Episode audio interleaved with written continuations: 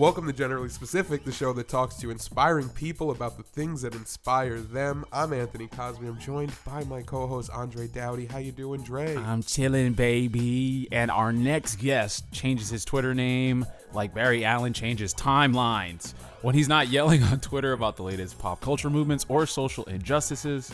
Justice Ramos is at home whipping up head-snapping joints as Max Mercury.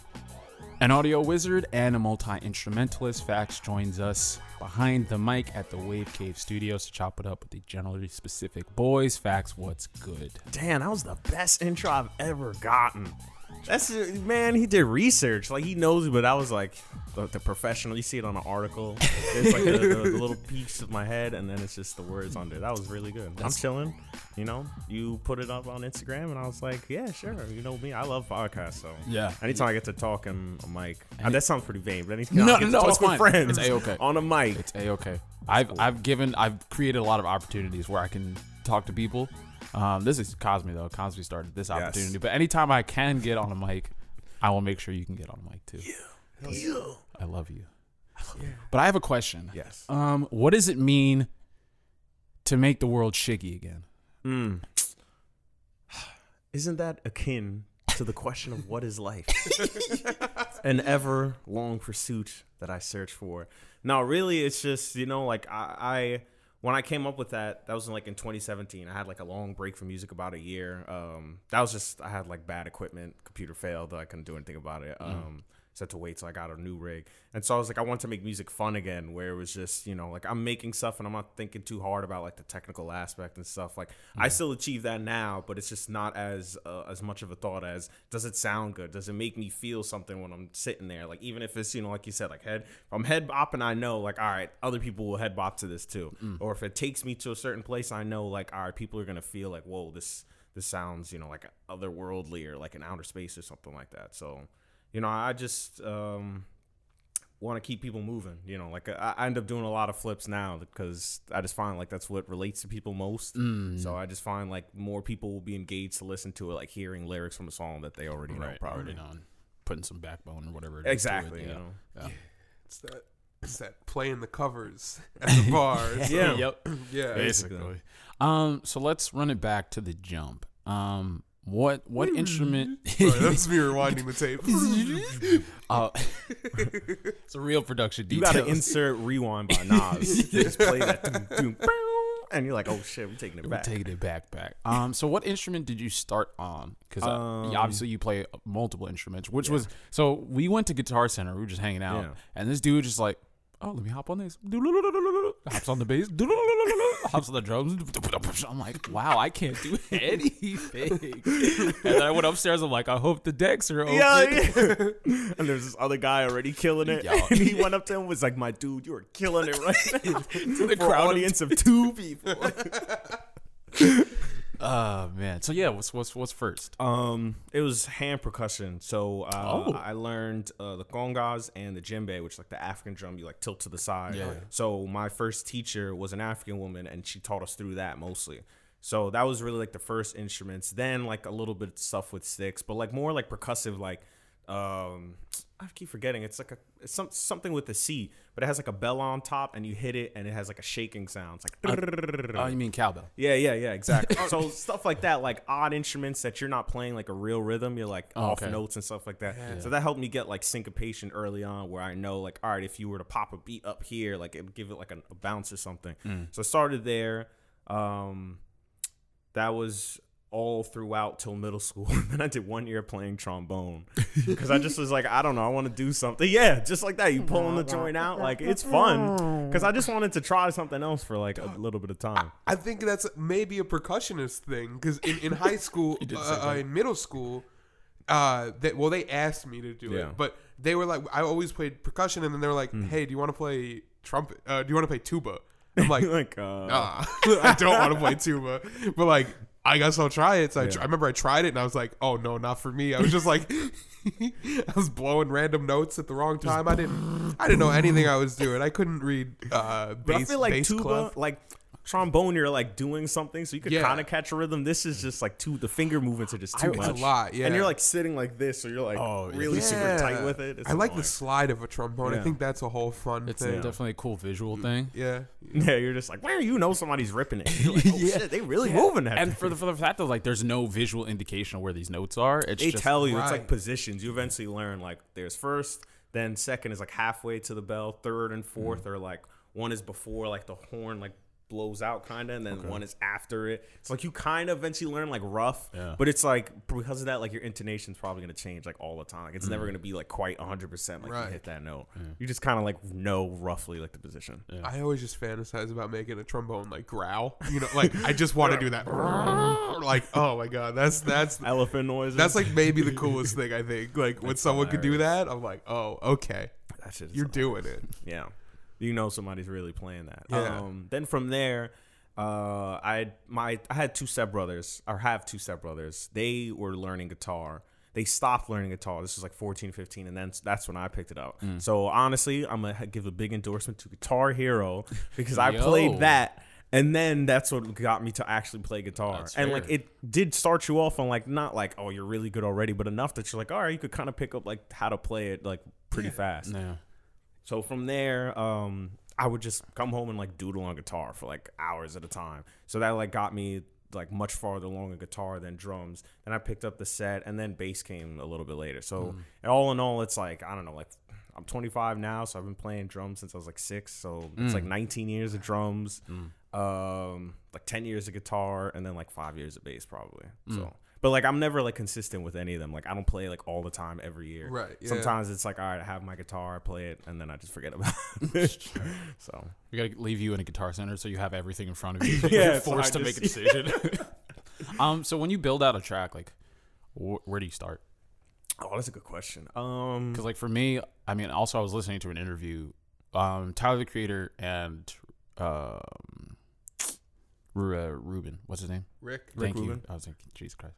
But yeah, like Tyler's like showing music to somebody, and something else was attractive to that somebody versus someone else. So like he looks for melody when he hears something, and some people, the person that he showed the song to, hears drums. Okay. I think it was Rick too. He played like an old disco song or something. Cool. He's like, oh, those drums hit before anything else came. He's like, that's it. I don't even care what comes next. That's cool. That's for me. When I hear stuff, I hear the drum track. It honestly takes me like, even when listening to rap, it takes me a few listens before I listen to the lyrics because I digest the instrumentation to be like. That's me too. And then I'm like, all right, does this kind of fit the song? Because there's a lot of times where like if the instrumentation does not fit like what you're trying to do, it'll like throw me off. Like if you're trying to be soft and the beat's like boom, boom, boom, like maybe try to do something that fits like what you're trying to tell us. Right. So for me, like my philosophy has always been like start with what you're weaker at. Like I'm a drummer first and foremost, so I'm gonna do something that takes more time because I know when I craft the chords and melody, I'll know like all right, this is the beat that should go with that. It has this vibe, and so that'll come like way easier to me. But sometimes it depends. Sometimes I have beats where they're just drum tracks on their own, and then I craft something around it. But those usually tend to always be like trap beats. Mm. So yeah, I feel like I have very minimal skills behind a beepy boopy pad, a machine micro. Bro, I can't wait till you put out a project. Yeah, it's gonna be great. What project? It's gone now. We're gonna buy you another one. No, we'll get it going. Yeah, we'll get this pod money. Yeah, we get the pod money. Yeah, I get the studio and then going. Be that studio money, that EP money. But I would just like noodle around on that. You get like I would just get like drum patterns stuck in my head, and I like record them just to get them out of my head. So it's like, that's how I always started, but also because I knew nothing else about it. I was like, all right, I guess I got to pick a key now. Yeah, like, I got to do everything else. Doesn't stop at just the drums. Yeah. So you've got a bunch of things that you're attuned to, one of which is very much a comic book stuff or what's the proper term I'm trying to look for here? It's not like pop culture stuff, but...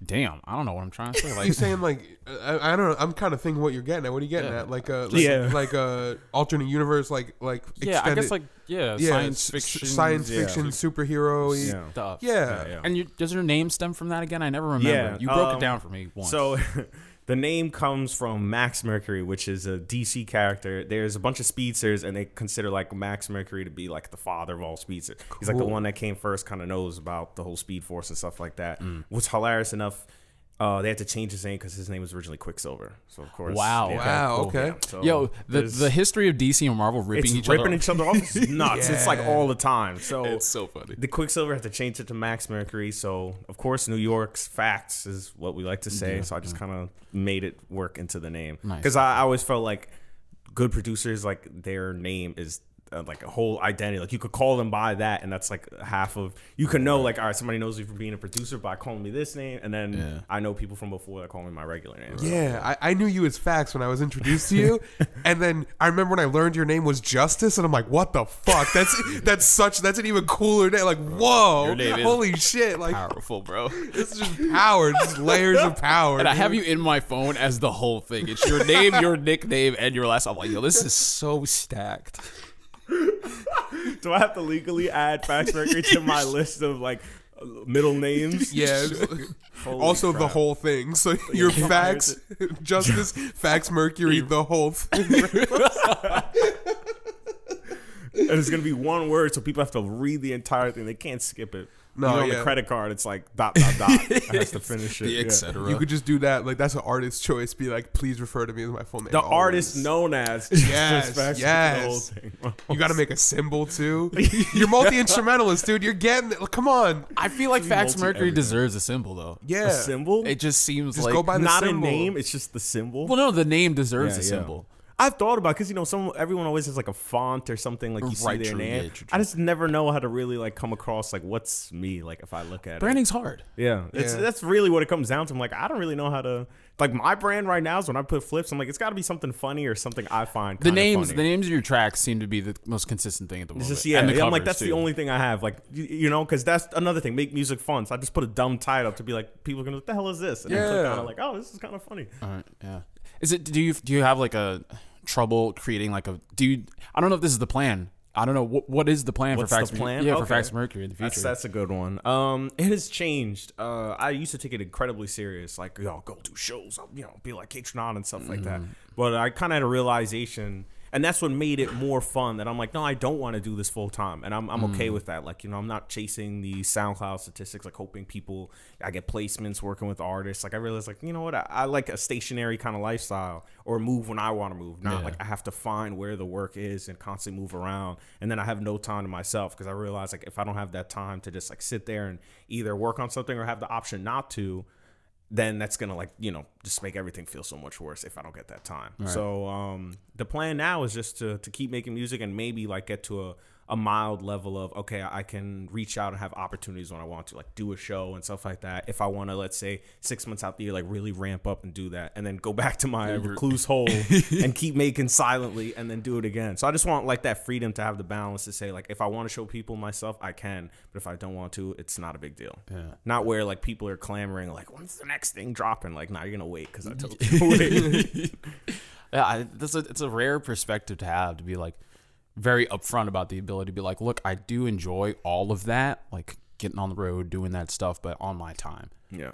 And I feel it's very valuable and a rare thing to like people to be upfront about it too, because touring can be very rigorous. We talked to someone else who talks about just like the touring aspect and how rigorous it can be, but to be on the constant lookout for that and to be able to like have to constantly see like, all right, where's the next one? Like, you know, it's exhausting. Yeah. I just hear like stories. Yeah, just other stories about that, or like how, you know, you never see your family. So it's like, you know, at that moment, it's like I have a girlfriend, still have a girlfriend, move in together now. But it was like, of course, you know, everyone's like, if you wanted, you know, you have to sacrifice things. But I'm like, I'm not willing to, you know, like, if I like this person, I'm not really going to go do these things anyways. Like, in all honesty, like, of course, people are like, you know, don't ever change for the person that you're with. But you're like, I don't really want to do all that shit to begin with. If it comes down and I was given that choice, which I was like, I really don't want to do it that bad. Like, if I'm not ready to say, all right, you know, sorry if you're either with me or not. But I'm like, I realize I don't want to really fucking travel like that. Yeah. Like, it's just, yeah, like you said, super exhausting. Yeah. But I respect people that do that shit. I do too. Better than me.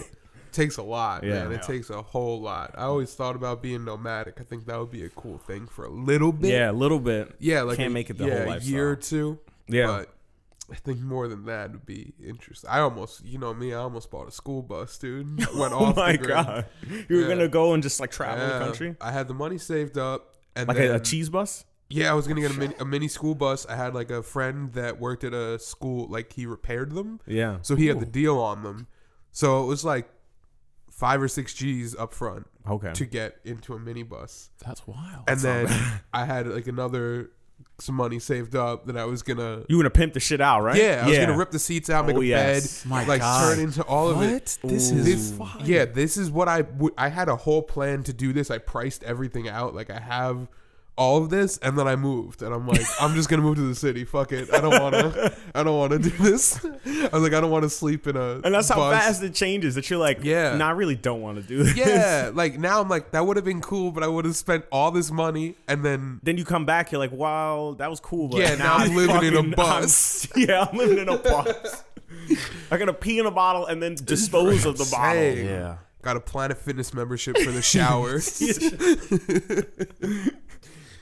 Yeah, oh. I had it all looked out. I was going to just go around the country for a little bit. That's why I didn't know that. Yeah, I mean, I didn't do it, so I kept very hush about it. Like, I've always been in love with, like, the nomadic lifestyle. I feel like for a little bit, I did a little bit of a nomadic thing, like, just in and around, like, New York. Yeah. So, like, I'd be crashing on people's couches hard just because, like, I'm out here. I got to be out here for a couple of days. I'm like, hey, let me crash. Yeah. And I'd like to think I'm a nice enough person where people like me being around. Yeah. I crashed on his couch yesterday.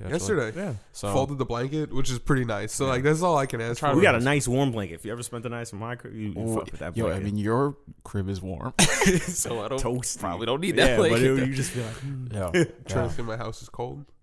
No, I'm not saying that. Because that's kind of rude. No. You have a great... You said, your shit was just lukewarm. Yeah, I was mildly comfortable. I'll tell you this off the pod. This is not anything related. I just meant to tell you could turn on the heat if you needed to. Oh, no. I know. Yeah, like one of my early like nomadic things, I think was like Spike from Cowboy Bebop. I was like, just moving around, I love to move around. Cool guy. Yeah, but that lifestyle gets... Yeah. I feel like you have to not know what you want to do with your life to be able to just be like, I'm just going to hop up into town for a little bit. Or like, I would look at it as like a recalibration. Like you've been somewhere so long, you're like, I just kind of want to have a fresh mind. So you just go see other shit and then come back. And you're like, all right, I'm cool. You were saying that too, Kaz, like, you know, getting in a city, like how long you want to be in that city before it starts to get stale. Right. Yeah. Like, I mean, for me, like, I thought like, I would be living that way. Like, I live in Boston for a year, live in Toronto for a year, live in this place for a year, and then just, get my taste of everything and then come back to New York. Yeah. But you never know. Life works. I'm getting tired of this fucking city, and I can't believe I'm saying that. Like, I'm a diehard New York. I love this city. Grew up in Manhattan, then moved to the Bronx. I've lived everywhere but fucking Queens at this point. Hang on. And so let's not don't come out here. The bad place. Unless you want to like end your life. Yeah. So if you want to get really into like Montauk beer and Long Island and the beach. I just meant New York City in the 5 minutes. No, sorry. I knew what you meant. Yeah. I did too. I was just throwing the curveball. So because of that, like I thought I would never get sick of the city, but I'm like, it's just I can't do it anymore, like it's that time is coming where I'm like I have to move now. So I'd be more of like spend like 20 years somewhere and then like absorb everything about it and then just keep moving and be like, all right, I've fully understood like this place and the kind of people, and then now I could leave. I love that about when you find people in New York who seem like New Yorkers, but they're like, I'm from like Washington, and I've just been here for like 30 years. At that point you're like, all right, you're New Yorker. If you get to see like things change, now it's like change is so exponential with stuff going up, so you'd see it every day, but like before it'd be like decades at a time. Like you talk to New Yorkers that are much older than me and they'd be like, I remember New York in the 70s, because everything about New York in that decade was like one kind of feel. The 80s had a feel, 90s have a feel, so it's interesting now, like it moves so fast. Like someone's like, I've been here 5 years, like I'm a real New Yorker. I'm like, no, but you've only seen like a certain aspect of it. Right. Yeah, I think like it's really interesting too, just the, like you said, you never thought you'd get tired of it. How like, and we keep touching on this, I think, but I'm just really getting stuck on it, I guess, about how like you plan for things to be one way and then like, nope, everything's different. Like the things you were into, you're not into. And it's nothing sad either. No, it's not just sad like, at all. I'm just, okay, that's not what I'm into. It's just the way it went, like, and that's... the best you could do is, I think life's all about like making adjustments based on what happens. So what's a perfect working Fax Mercury setup like? I'm not talking like hardware or anything, but like in terms of the work that you'd be doing, like what's the pace? We kind of like brushed on earlier because I know like you eventually want to get into film scoring and doing things of that nature. So I feel like you sit well in a studio where people can come to you. Yes. So I really, I had gone to, well, those who don't know, I did go to school for audio engineering. I graduated in 2019. So it was 18 months straight through. Cool. I did it like 3 days a week after work. It was like 7 to 11 p.m. It sucked. Wow. Like, but eventually, like, it kind of learned, it taught me how to manage my time a lot more efficiently because I had no time to do the things I wanted to. So every time I spent doing something else, I was like, I had to just be efficient about whatever it was. You know, even if it was playing games, if I had to play a game, it had to be with a clear objective. Like, if I'm playing for 2 hours, I got to get something done. Like, I just can't waste that time anymore. But that taught me, like, different scenarios that I didn't know I would exceed in.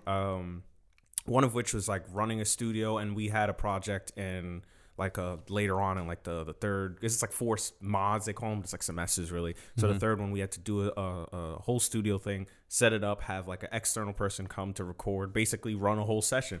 So, you know, I had two good classmates, the rest of them just were kind of like sitting about. But basically I ended up doing the whole thing like myself, like down to like, you know, you have to patch in a whole bunch of stuff. Remember where to patch in, spoke to them. Like, I was like, hey, guys, all right, you know, we're having a little bit of trouble. I'll let you know when, you know, everything's good. And, like, I was so exhausted from it, but I was like, I just did that shit. Like, so it helped me realize, like, I'm good in that setting. Like, I know how to talk to people on the business aspect. I know how to talk to people if I'm working with an artist in a studio saying, like, oh, this is what I think you sound like. I think you should try to sing it like this or something like that. So I feel like I know how to structure songs or, like, try to help people in whatever vision they want to achieve. So with that, like, I feel like I could either work on that aspect, like not necessarily sit in front of the board and be an engineer, because unfortunately I feel like engineers are really disrespected when it comes to like working with a lot of artists, because they're like, you're not the producer, so you're just fucking standing there, you know, moving stuff around. But really, like, you know, they do a lot of work. So yeah they're the person responsible for. We had a really good talk with an audio engineer. Or I mean, she's way more than that. But she has her roots in audio engineering. And it's so I feel like, you know, just certain scenarios, like if somebody brought me in as like, I need you to help me make this song, then I would, you know, do that, not write the song, but, you know, have a hand in it, that. But really it would probably just be like sound design for like film or games. It's two technically really different things. But I like sound design because of the philosophy behind it. Like I'm very much somebody that's like in their own head, so like I think about and analyze things to like a tedious extent. So sound design is really that, the psychology behind the sound, how loud it needs to be, you know, stuff like that. And even if, you know, it sounds a certain way, like, oh, that's interesting to the player. Like, you know, there's whole things about why the Mario sounds sound like that, because they're, you know, what is it? Like, you know, faster song, you know, will invigorate the player to believe like the scenario is moving a certain way, or different things where they're like, oh, this will sound like a casino thing, so people have an influence of know that you're gambling right now or something. Or like so, Muzak almost, like, kind of. Well, that's like a separate thing. But I guess on a commercial side, I guess Muzak does the same thing. So you know, you have to know like what sounds like would understand. Like if you put something with a lot of bass, it's like you're emphasizing like the scene is rumbling or something. So stuff like that. So that's why I like the sound designer, or I would prefer to do that over the music thing, because music you only have like a certain way to channel how you're designing a sound to somebody for them to digest.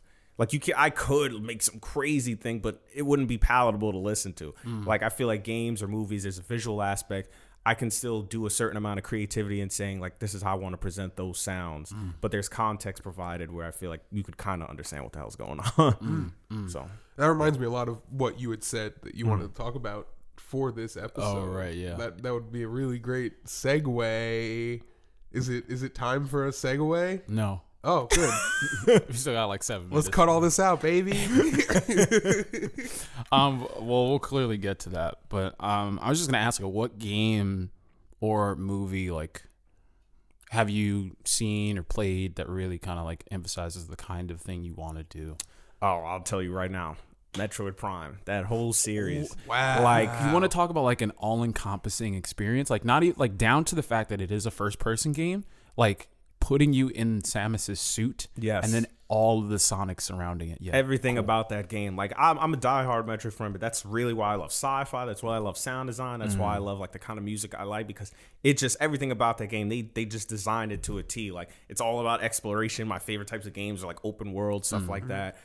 things that allow you to like find crazy secrets and stuff. Those are like the best kinds of games. So that's why I really like Fallen Order, because you know a lot of the developers took from Metroid Prime. And the moment I started playing it and they showed you the map, I'm like, yes, this is my kind of game. And then you got to find like side missions. Oh. So it was really that, like the kind of weird stuff that they would put in the game and like the music they created and like the scenarios they had. You're like, oh, this is like really the song that fits this kind of thing. Hmm. So it's really that game. And then movies. Not too many movies have influenced me, but I would say honestly, in Godzilla in 2014, I was really like taken aback by the sound design, because I feel like it's harder. They call it diegetic and non-diegetic, right, where it's sounds that exist in the movie and sounds that don't. But I'm like, a big fucking creature that doesn't exist. How the fuck do you, you know, you're pulling from like a really weird place to find that sound. No, yeah, like watching like Foley artists and sound designers create science fiction noises are crazy.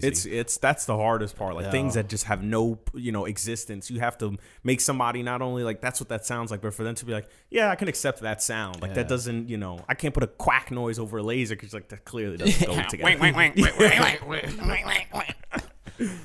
I forget what it, I think for Inception, like Inception's obviously like this big kind of cultural touch point for like soundtracks or trailer soundtracking, whatever. Right, it's like a whole meme and shit like that. Apparently comes from like, I think if I'm not mistaken, like it's like whale noises and I think a sound from a propeller, like just small little things to make that one thing come together. Yeah, watching sound designers like put shit together, it's, you really think about it. It's because I had to do for like small projects and I just loved like every second, even when it was hard. It was just like, no, you're thinking about it all the time. That's how I knew. I was like, no, I love this shit no matter how difficult this is, because you're just pulling like different forms of creativity.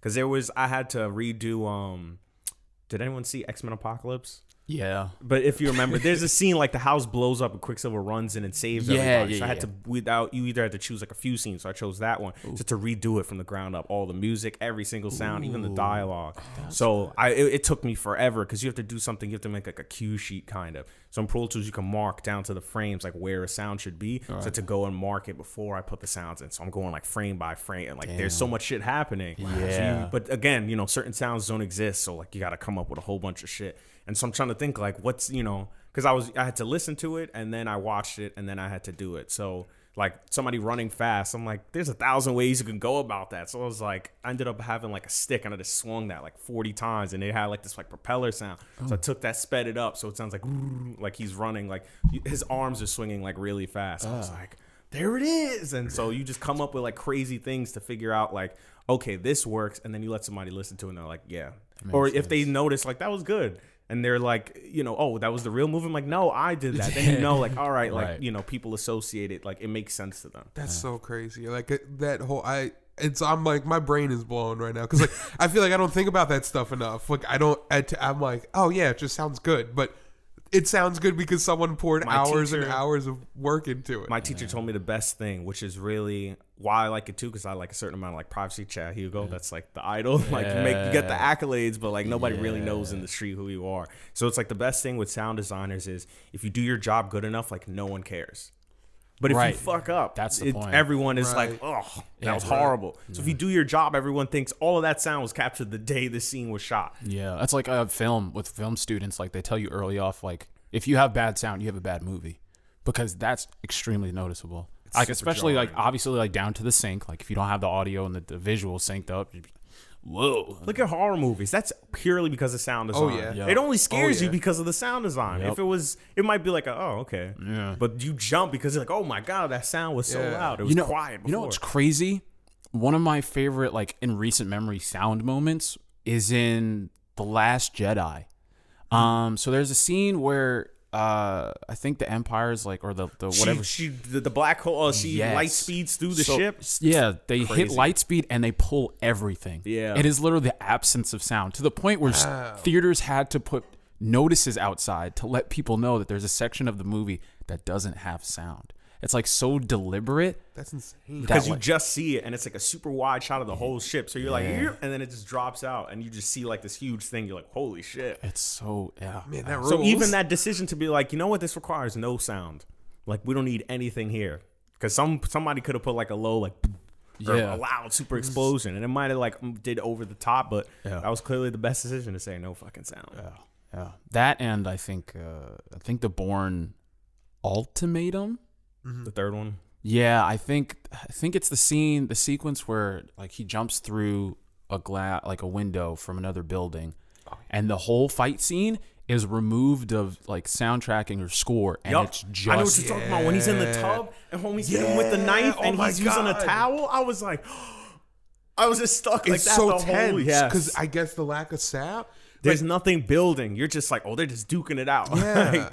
I guess, should it be like, would it be appropriate to say that sound should be subliminal almost? Like, it should infer the scene. It should, if you can hear it, like the best soundtracks, you can hear the soundtrack and know how the scene is playing out in your head because it's it should be like that married to the scene more or less. Like it's building up exactly what it should tell the story. If you muted the sound, the dialogue or anything except for it should still tell you more or less like how the movie's going. Yeah, yeah. Like this is a sad moment. This is a happy moment. You know, it should tell you like emotion. That was always like my beef with like network television because they're so like over the top with it. Yeah. So like no, like they're like, yeah, like this is us. You got like it's ramping piano, like, oh, this is sad. Yeah. You have to be sad. You have to be sad. You gotta be. But that lack of the soundtrack and Bourne Ultimatum, since then I feel like now movies that are action based and it's like this is the final fight. They do that. There's like no soundtrack to like really emphasize like this is the battle of all battles. It's like weirdly percussive too. Like a fight scene is like it's a dance. Yeah. I heard the choreography. They're like, no, it's more of a dance. But you could hear like there's a rhythm to it. Yeah. Jackie Chan choreographs his fight scenes like that. I think he does it to music too. Not like a specific song, but he's like this has rhythm to it. Yeah.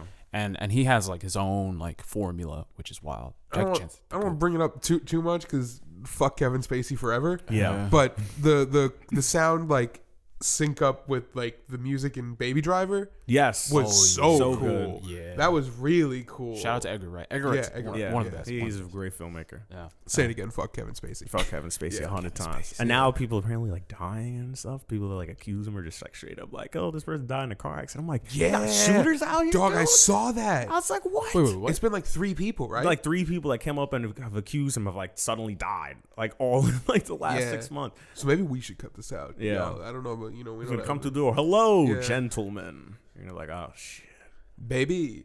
Yeah. Hello, Kevin. I think we'll use this opportunity to hit that seg, baby. We're gonna throw hands with Kevin Spacey. Yeah. Kevin just walked in. We're gonna throw hands with him. We're gonna fight Kevin Spacey. We'll be. I'm getting the head start. We'll be right back.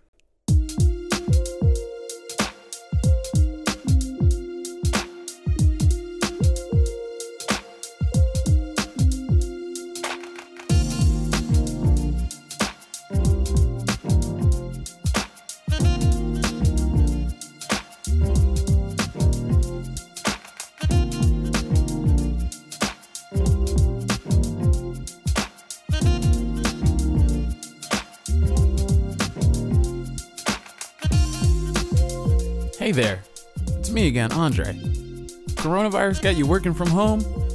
What a perfect time to listen to some episodes of Generally Specific. And while you're at it, drop us a voice note on Anchor. We'd love to hear your voice on this podcast.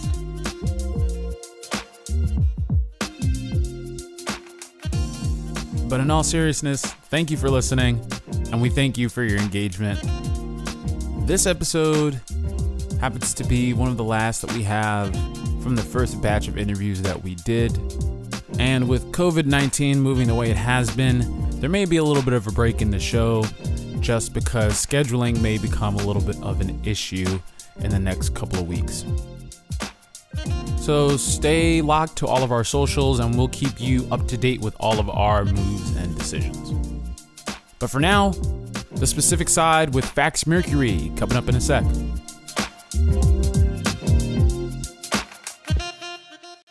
And we're back.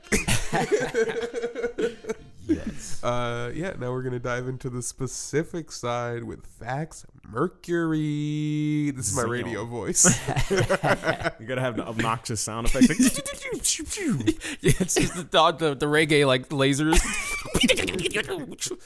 More fire! Really loud. You're like, Jesus. We got no one on the soundboard. Hit him with it. Fire. Sick. Love it. So, you know, we've been talking about setting the mood. And This is our soundboard. Sorry.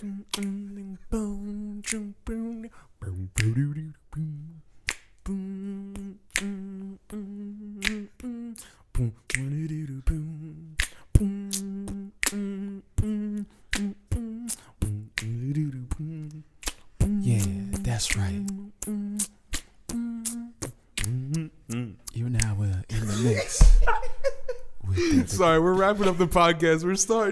We're starting a barbershop, not quartet. Yeah. We need one more person. So if anyone wants to be a part of a barbershop quartet, we need a high note. Yeah, oh, yeah, we need a soprano. Yeah. I can kind of BS some of those notes, but not really. Yeah, sometimes. I got the bass, dude. We need Charlie Tuna. We need you. Oh my god, I love Charlie Tuna. His voice. Honestly, I'd love him to read a book to me. Oh my god, yo, we gotta get Charlie Tuna on audiobooks. Cut this out. We need to save this. That'd be great. Wow. Cause some of these women are men's mirrors. And then Harry said, "Oh no, oh, no." What did Harry say? No, wait, what's it? What's the big dude? Hagrid? Oh, Hagrid. Yeah. And then Hagrid said, "You're a wizard, Harry." I'm a what? You're a wizard, Harry. He'd be, there's no, like, he'd still be reading in the pocket somehow. I would pay like $1 million to have that same thing, but with Bone Crusher. Yo, my just god. Just to yell at things at me. That would just be the best thing. I want Bone Crusher to do now page one of The Secret. You're like, all right, sure. I'm in it now. I want Bone Crusher to record my voicemail. You left a voicemail for Anthony Cosme. He's never scared. I'm never scared. What? Who does? I think George Costanza does that. Leave voicemails or the gentleman who did it. I can't remember his name. Yeah, I think he was Jason Alexander. Yeah, that's such a plain name. Out the pole, yeah. He has a sucky name because George Costanza is so good. You're like, hard. There's a real ass dude named George Costanza. Oh, really? Yeah, like a real man. Yeah. Sorry to that man. Sorry to that man, yeah.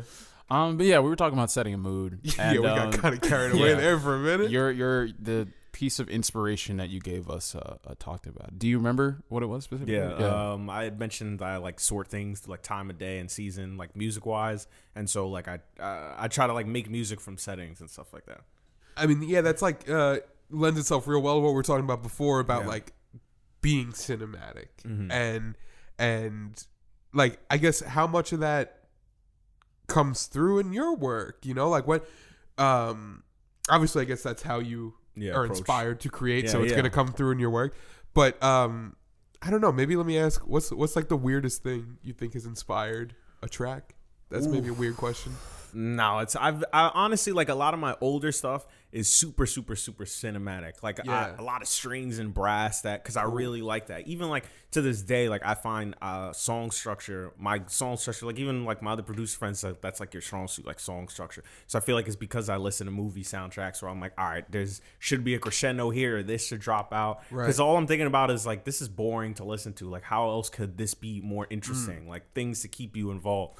But the weirdest thing, oh man, I'm trying to think of something that's not really crap that something that's actually like worth listening to. Oh my god, you're terrible. Bro. If it's two on the spot, that ain't no thing. No, I'm trying to think of like the stuff I released. Okay, I have like my very first EP with this name I have now because I've gone to like a bunch of names.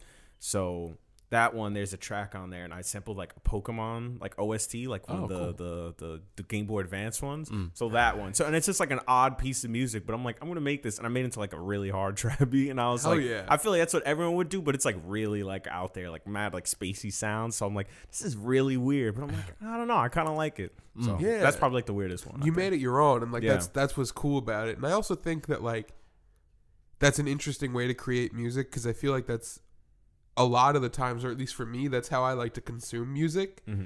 It's like music that'll fit a mood.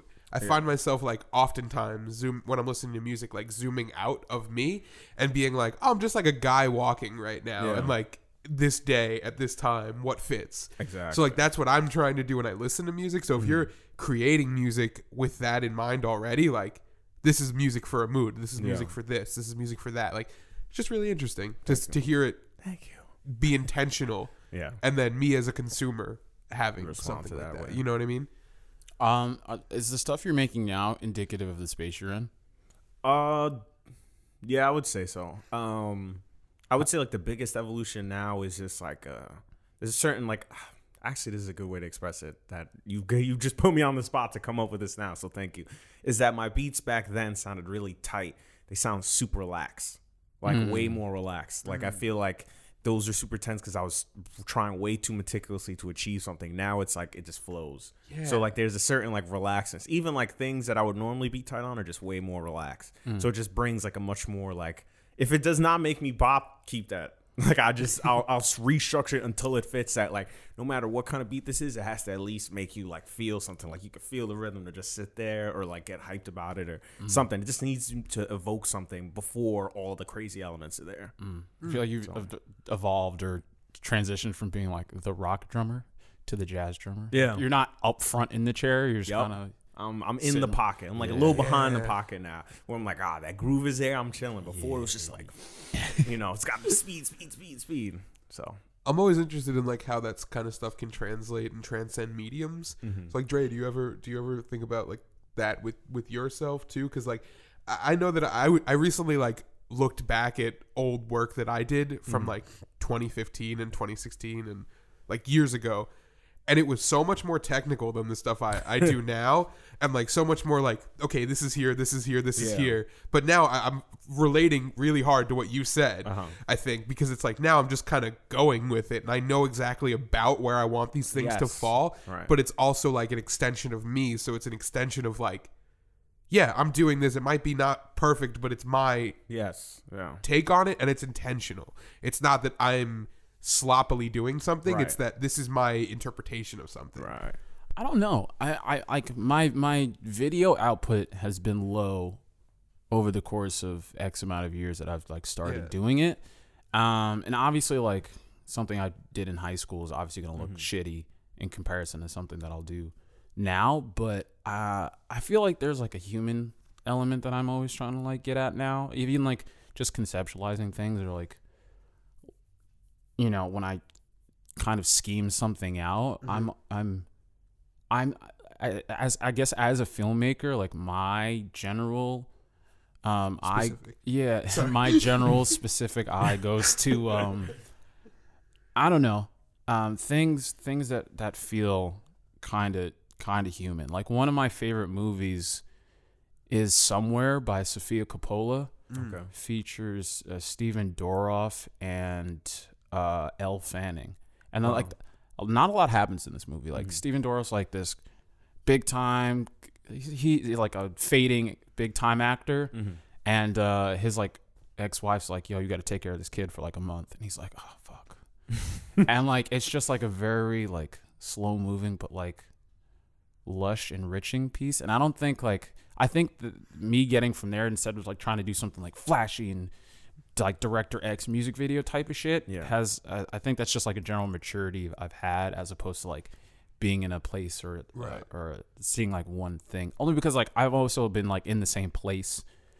at home so much, so like I guess like that suburban kind of like laid backness I also want to push out into my work too. I'm not sure though, because like I haven't been able to like look at my evolution and be like, oh, I'm doing something different now that I haven't been doing when I've, you know. Have you had that like mindfulness always of like, I want to put this energy or this place that I'm in out? Because now it sounds like you're conscious of that, and I think that in itself is an evolution. I think there's like a like, in speaking of like intentional or being intentional,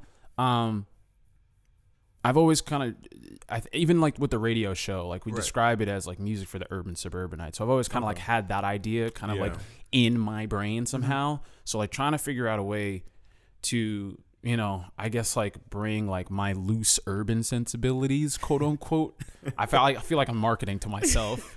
You know, I gotta hit the small urban market. Yeah, and then like putting that on top of like, you know, suburbia. It's a interesting experience. I think it's extremely particular, and I think, you know, I think I'm maturing and figuring out, you know, how that looks and how that feels. And then I think just constant, you know, references. So like things, consuming things also helps inform things for me, as opposed to like set place and time. Like this is so you're not like constantly thinking about, like you are, but most of how it comes about is like watching other stuff and you're like, okay, cool. I think so. You can't like disappear off the face of the earth and come back with something like, yeah, you know. And if I do something like that, I feel like that'll be indicative of where we escaped to. And I think that's a better example. Like, you know, if I went into the woods and did like an album or something, like a Bon Iver, like just dip. It'd probably sound lonely and like isolated or something. I think. The Man in the Woods, Justin Timberlake. Yeah.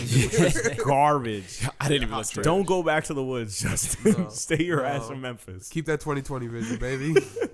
Would you do something like that? Like isolate and do something? Yeah. I always reference, what is it? Ralph Waldo Emerson, where he just went to the woods for like a whole year. I'm like, sometimes I feel like I would need that. Not for like a whole year, but just to like straight up just be like far removed from a bunch of stuff and just see like what comes out of me from that. Not even like creatively, just like to myself even. Like how would I present myself for like if I had no contact with anybody? Like, all right, what would the thoughts become after like a week or two? Yeah. So then I guess the creative thing would, you know, I guess it would probably be like one of my last influences that I last heard, or does it like bring me back to when I was like a kid and I pull something else out? So I think I would just to see like what comes of it, but I don't think I would have a clear indication of what that might be. Yeah, yeah. It's an interesting like thought experiment though, just like putting yourself in a different space and like seeing what comes of it. You know, you don't necessarily have to have a plan. Yeah, yeah. And I think working alone too is different than working with somebody. Yeah. Like, you know, you grab like 3 or 4 people and mash them in a space, and you know that's what Kanye does. He like goes somewhere and it's like we're making an album. My Beautiful Dark Twisted Fantasy is always that reference point. He's like, hey, I'm going to Hawaii. Come through. Everybody's coming through. Even the pizza man's gonna. I think one of the delivery people has like a songwriting credit because like he showed him a song. He's like, yo, you fuck this, and he's like, yeah, that's cool, but do this. And he's like, all right, cool, bye. And that was it. Damn, I love that whole experience. I hope he gets royalties. You know what I'm saying? I'm just showing up like, nah, change that snare. I don't know if I like with that. Talking about atmosphere still, like seasons, do those affect your work? Yeah. There's one EP I made. Do you like the track off of it? The Stay in Touch one. Yeah, that one was like very much like that picture that I put. Like I was that day that I conceptualized. It was like it was rainy. It was, you know, cloudy, but I enjoy that, so I was like, but I needed to make it fit that scene, so it was just like very much like a little bit colder, but you know you're thinking about someone or something like that, so I was like, and you can kind of hear it like because I made it with that thought in mind, and when I listen to it I'm like, it does take me back to that, so it does come full circle where it's like the sounds that I made like really fit that cloudy, you know, you're kind of retrospective on that day kind of music, but it's still very much me because there's a little bit of everything that I put onto it, but still fits that mold. That's what I like to do. Like if I can come up with a centralized idea and make different types of music that still kind of channel back to that one thing, then I think it works. Yeah. I'm satisfied with it. That touches on a question I was just about to ask you, which is just like, do you actively take time like to zoom out of a time and be like, oh, this is this is something I want to look back on? No. Like, is that part of your process, or does it kind of, you find that it just kind of comes to you? It's more that it comes to me now. Before it used to be a retrospective. Now I'm not really retrospective when it comes to my music, listening to stuff that I made a long time ago. I think it just like puts me in a weird spot now where I'm like, all right, I know I've come far, but there's like a lot of similarities. So I guess because I don't know what has changed, where I'm like, oh, I see why I do this now and don't do that anymore.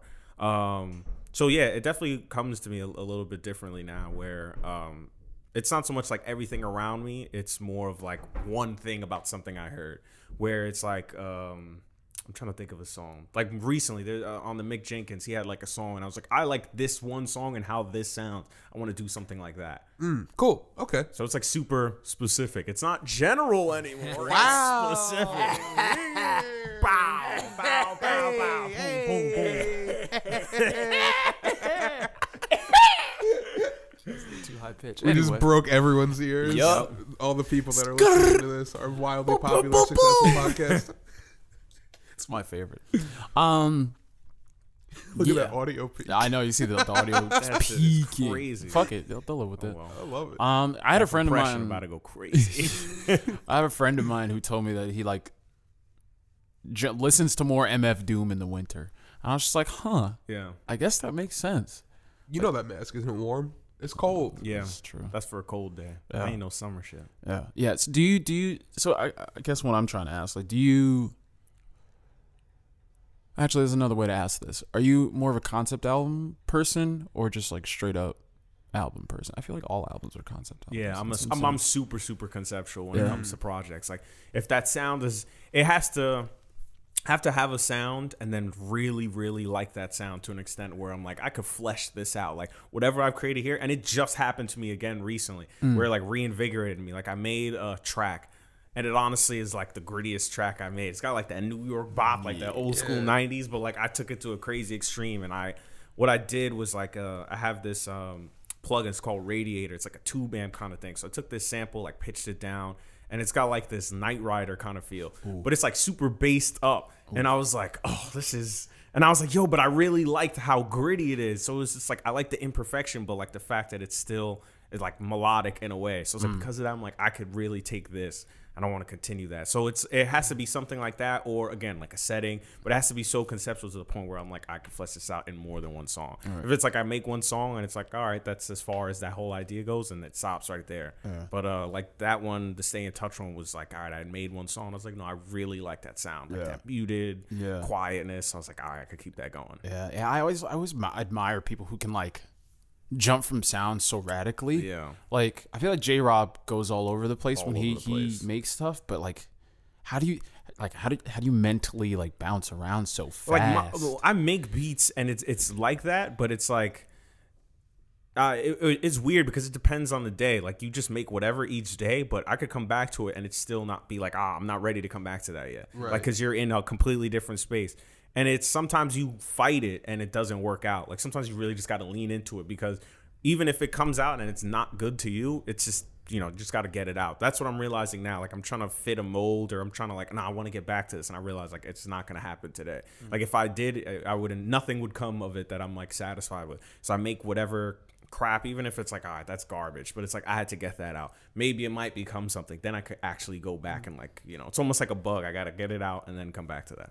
I think that's a great answer. And I've just been watching a lot of Prince interviews in my spare time, and he said something in like an Arsenio interview that reminded me of what you said, where he's like, there's so many songs, it's just like, does the song fit somewhere? Yeah. Like when you talk about like expanding a concept to an entire project, and it's just like where there's these songs that might just be like a one thing, and where do those live? Yeah. And where does this live? And he was just talking about the volume of work that's unreleased, and it's just really interesting to me that like to have that level of thought.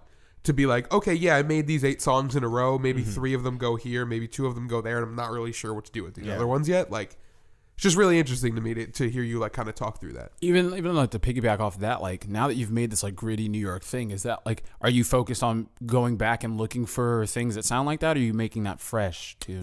It depends, because I've tried to recapture something before, and like something from a really long time ago, but I find like that idea is just so married to that year or whenever. I'm like, I can't bring that forward in a way that will just not remind me of that time period. And so like I feel like, not that I have to make things that sound relevant to 2019, but it has to be relevant to where I am now as a producer. So if I make it or even try to remake it, I'm like, it just doesn't sit with me. Like I can release this and not feel like I'm just idling on an idea that I should have just like skipped past or something. So I'll probably go like half and half. I know I have some stuff that fits that mold, but I'm not sure if it's going to be like I update it and it just doesn't sound good, or I have to like start completely fresh. But there are oftentimes, like to expand on the concept idea, where I've made more songs thinking like, there's only 5 songs, like I should do more. And I make more, and then I see it starts to evolve into something else. And I'm like, all right, well, that's the cutoff, because if I were to put this on there, it would break it, because clearly like I'm starting to find something else from this. Right. So who are some of your favorite producers? Just Blaze. I knew it. Nice. I think we talked about that one. Because it's just that grandiose. And that's what helped the cinematic stuff. Like hearing his, like, it's just, no matter what, it's got a big sound to it. So I like that big sound. Timbo, a lot of like complexities and like odds and ends, where you're like, what the hell did you come up with that? Yeah. So definitely those two. I guess that makes sense too. Like, I feel like he pulls sounds from weird places. So like the sound designer in you. Yeah. And so I admire that, and then make it fit, like a whole bunch of things that shouldn't fit, but it like mashes together really well to fit. Pharrell, because that same thing, but also I had watched I think it was the documentary for what's the Clips versus album? Was it? It wasn't Coal Grinding. No, it was no. I can't remember the damn name. Oh no. shit. So bad. Yeah. I'm such a big Clips fan too. Yeah. Well, hold on. Who do I think I am? Who? The quick Google. Oh, Lord Willin. Oh, okay. Right. Right. Yeah. So it was the documentary for Lord Willin, and he decided to. He was talking about something, but it was him and Chad, and he was like. He listens to songs, like old funk songs or whatever, and just strictly says, like, I want to make that feel. And I was like, yes, like, you like that. You don't want to sample it. You don't want to necessarily, like, grab something from it. You just like how that made you feel, and you want to try to recreate that. And you can hear, like, of course, it unfortunately went to the extent of remade the song entirely, the whole Robin Thicke thing. Oh, right. He got sued by Al Green's family. True. So, but... that same type of thing where it's like you like how that made you feel and you just want to like, you know, capture that. And you can hear it because some of the stuff that he makes, like it sounds like it could have existed in a different time period in a way. Yeah, yeah. That's what Outkast did from the jump, I think, too. Like, I forgot, was the band itself the Dungeon Family or they were just working in the Dungeon Family? The Dungeon Family was like an extended characters. I forget what. But the Dungeon was... the place where they all went to produce. It's like a dirt floor basement. Yeah. I forget whoever it was. I can't remember who specifically, but like CeeLo Green. I mean, he was there. But like it's not like their albums sound like they were sampled, but there was just people playing all of that. Yeah. Oh yeah. Which is crazy. I think it's interesting. Like when Outkast started producing their own tracks, like because that's changed a lot of different. Yeah, that changed. Got real space theme. What? When did they start doing AT Aliens? Yeah, that makes sense. On the first record, I don't think they produced any of it, but I could. Yeah. I'm sure they had a hand in it, but yeah. The Elevators they produced. Yeah, and it has that like you're like whoa, like you're just like taking like slowly taking off into space. I love Outkast. Yeah, they're good, man. Outkast is good. I like Andre 3000 because he has my name. Wow. I mean, he's also great. That's such a low bar. We share the same name. You're good. Here I go. Ready, Dr. guys? Dre. Hear me out. I like Big Boy because I'm a big boy. Oh, my God. Cosby and I, the modern day Outkast. Outkast. Oh, God, no. Please, man. We can't. So... I guess bringing it into the present a little bit, all these producers, but they're on the older side of things. Who were some of the contemporary artists that you're looking at? Because I feel like a lot of people compare Timbaland to Monty Booker, I think. They're like, I recently just came across that. I'm like, it's Timbaland. Because I'm like, where the hell does he come from? I'm like, it's Timbaland. I'm like, he himself might have not said Timbaland, but I listen to it now. I'm like, oh, you're just Timbaland 2019. Yeah, I think the Smino-Monty Booker relationship kind of very much put that out there. And everyone's like, oh. Because Smino obviously is in a weird pocket. Yeah. Kind of how Missy can get into a weird pocket and then, you know. Did Smino do something with Timbaland now? Am I crazy? No, he did. Yeah. And that's what it made me because I'm like, that's why it works. I'm like, because Timbaland makes the same kind of shit. Yeah. I was like, oh, finally. Surprisingly, I don't really look at Monty stuff, and I'm like, oh, I can mimic that. Or, like, try to find something from that. It's just, like, not my kind of thing. I would say J-Rob a little bit is just because he, like, showed me, like, certain things. Like, all right, I didn't have to think that hard about it. Like, that's he made me realize, you know what? Sometimes music doesn't have to be that hard. You know, if it do some whatever, this, that on it, and vocals. Okay. Yeah. And it just made me realize, like, you know, sometimes less is more. Yeah. So, him. Who's another one I really like? Lex Luger from like a lot of trap stuff, but like so like that 2010 2011 was like I was really going at it, so a lot of it was through him, like the horns and stuff that he would use and just like the general like damn like this is like gothic sounding, but then he just put a trap beat over it, so I'm like all right, we have that like orchestral like mind to it, but he just took it like a completely different direction, so I liked like all right, these are like really dark sounding and like the beat is like it sounds really like different than what came before it to an extent where you look at it now, you're like, you can still trace 2019 sounds back to the stuff that he was making in a way. Yeah. If you ever get the chance, check out Shlomo. Okay. Very interesting producer. Has like a very dark sound. Yeah. So in I guess going forward and looking forward to some of the work that you will be doing, like do you think you'll find yourself in a position where you'll really be sitting down with an artist to craft a sound? Or keeping it, you know, just like the Dolo Fax Mercury kind of thing. I would say Dolo, but because I honestly like I'm just really not good with collabs. Like not in the sense that like I hate working with other people, but it's when I started making it and when I make it now, it's just like a very like therapeutic kind of thing. So it's weird bringing in like somebody into what a process I would consider really intimate. Right. Like or to the extent where like I have made things with like friends from school, but it's just completely different than what I do. Like I'm really like reserved if someone else is around. Like I might have a crazy idea, but it might just be, you know, like really timid now because you're there. So it's like I would be like, nah, I would do this and this. Yeah. Now I'm like, you know what, just add like a little touch of this and it should be okay. It's interesting when you see like multiple producers on one song. I've always wondered what that's like. And even that's why I've only collabed with my friend James Mantra Blue like once, and like we're always like, we should make a joint thing. We're like, come on, man, like, you know, we've been doing this forever, and like neither one of us. And it's like, it's a weird thing because the collab that we did, I had sent him something and like he really added like something else entirely to it. So it's like he kept my part and then added his. So I'm like, do you guys just make a bunch of different parts and try to merge it together? Or like, is it, I know some people are like, well, it's your song. Like if you're the one initiating the collab, but you're going to put it on a project, they'll say, all right, well, you know, it's your stuff. So you make the executive decision if you want to keep all of the parts I added or not. So it might be something like that, where if it's like, I'm making a song, I'm asking you, and they're just like, all right, I'll help. And then, you know, do what you want with it. So whose song is Pick Up the Phone?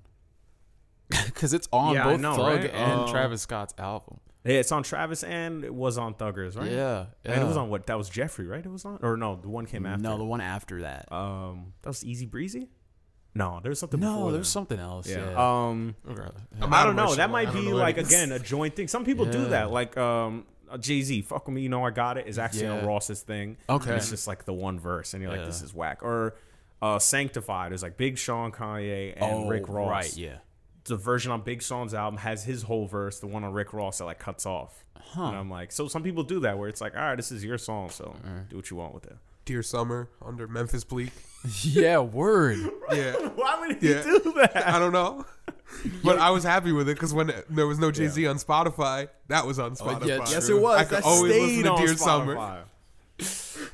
That stayed on it. Oh, I mean, since you brought that up, that is one of the songs that's on a very extensive list that you have on Spotify. Am I giving away the juice? Should I not? No, give it away. It's fine. Okay, so if you don't know, Fax and his girlfriend, shout out to Ruth. Yes. I love you.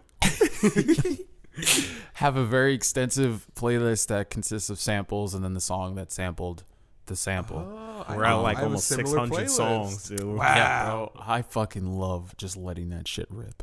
And because sometimes the samples just... I want to hear that. It's so good. Yeah, like sometimes the samples are so small. Super tiny. And you're like, oh, that's it.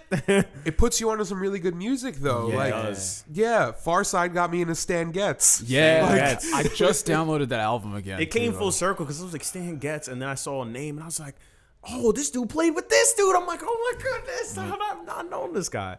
I think digging for samples and then like looking for like connections between that. Yes, it's such a beautiful way to discover music. Like recently, I started sampling a lot from this thing called like the KPM Recorded Studio Library. Yeah, the library records. Yo, dude, I was just playing that yesterday. Dude, Alan Hankshaw, Brian Bennett, like all of these dudes. I'm like, what is this? Dog. This is a whole like gold mine full of stuff. And I think it's just like royalty-free music that they made back then for like random shows, because I'm like, this sounds like some generic, but I'm like, this is so fire. They do it now.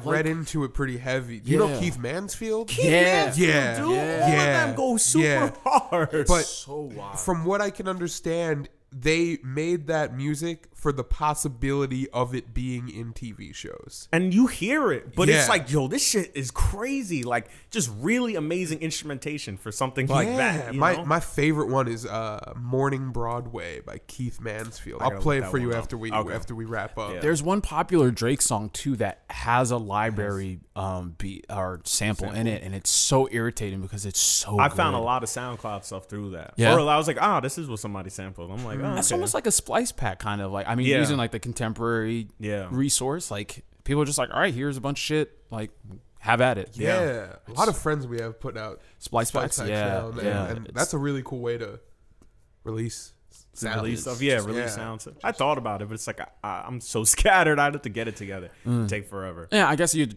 to treat it the same way you treat the project and come in with like one thing, because you can be like, here's the ultimate. Well, shout out to Nothing New. He's got like the extra crispy drums. Yeah, so, and that's like a particular sound. Buy that. Because if I'm like, yo, I'll give you everything I've ever had that I really use, it'd be so expensive. You got these gigs, bro.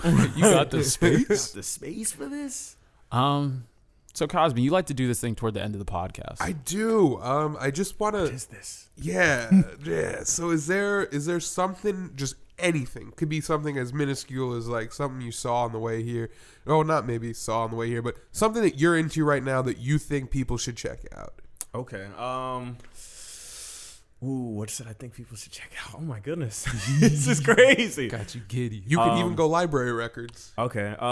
Yeah. Okay. So library records. What's a good one? You know what? Let me pull up the list. Yeah, that's. Yeah. We'll talk through it. I'm trying to think because I don't. Do you have anything off the jump you want to recommend, Andre? I think if we're talking about producers, or at least like strictly in terms of beats, I'm gonna pull up my Bandcamp real fast because I've got a couple. So all right, it's Jeff Bass though. This is the one I sampled for the New York Gritty one. I'll play it for you, but you'll be like, oh shit. It's called Communique. It's Bruton Music too. Is another one, the Bruton Music Library. That one.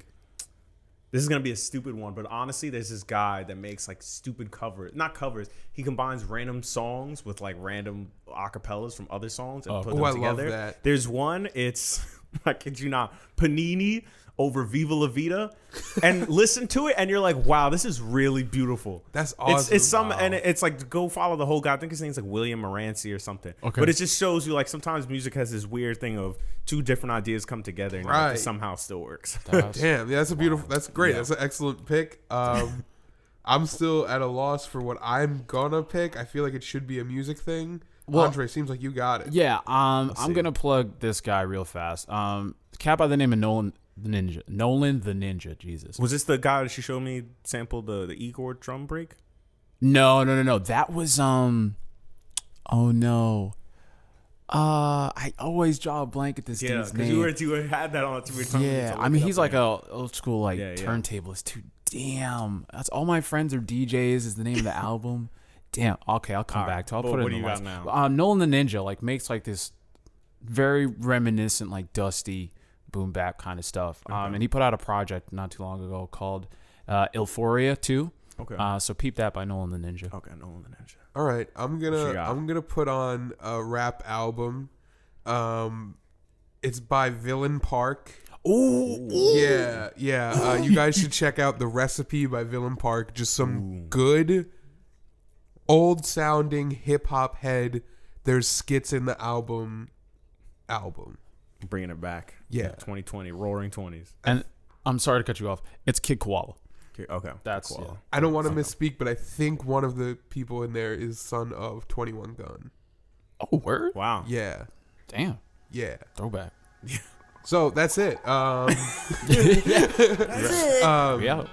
Facts Man, thank you for coming on. Thank you for spending the time with us. Facts Man. Yeah. Facts Man. If you want to check out more of this man's work, you could do so on Instagram, on Twitter. You want me to plug your Twitter? Plug the Twitter. Both at Facts Mercury, FAXMERCURY. Yeah, that's how I knew it was going to stick because I'm like, it's free on everywhere. And I'm like, it's available on Instagram too. I'm like, this is it. It has to be this. He's cross-platform, baby. He's cross-platform. You can follow Andre Dowdy on Instagram. Actually, you know what, Facts? Is there anything else you want to tell the people? I play Steam and Xbox, so it's Facts Space Mercury.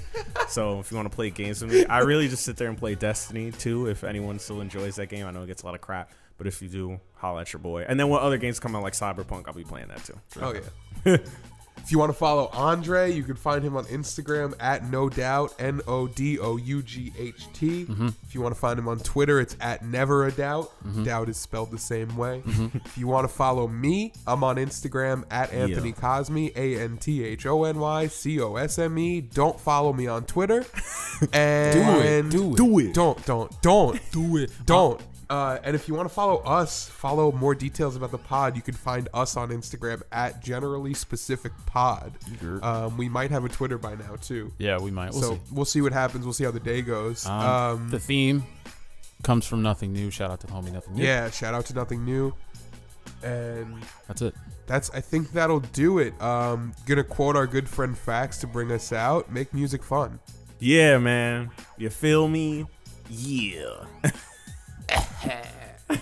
Tired Jada. Yeah, tired Jada.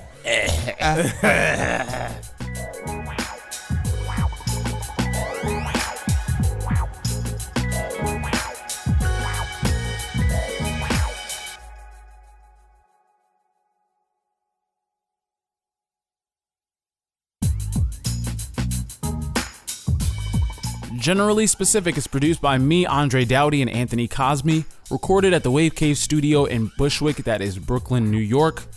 Our music on the show comes from Nothing New. Shout out to the homie One Time.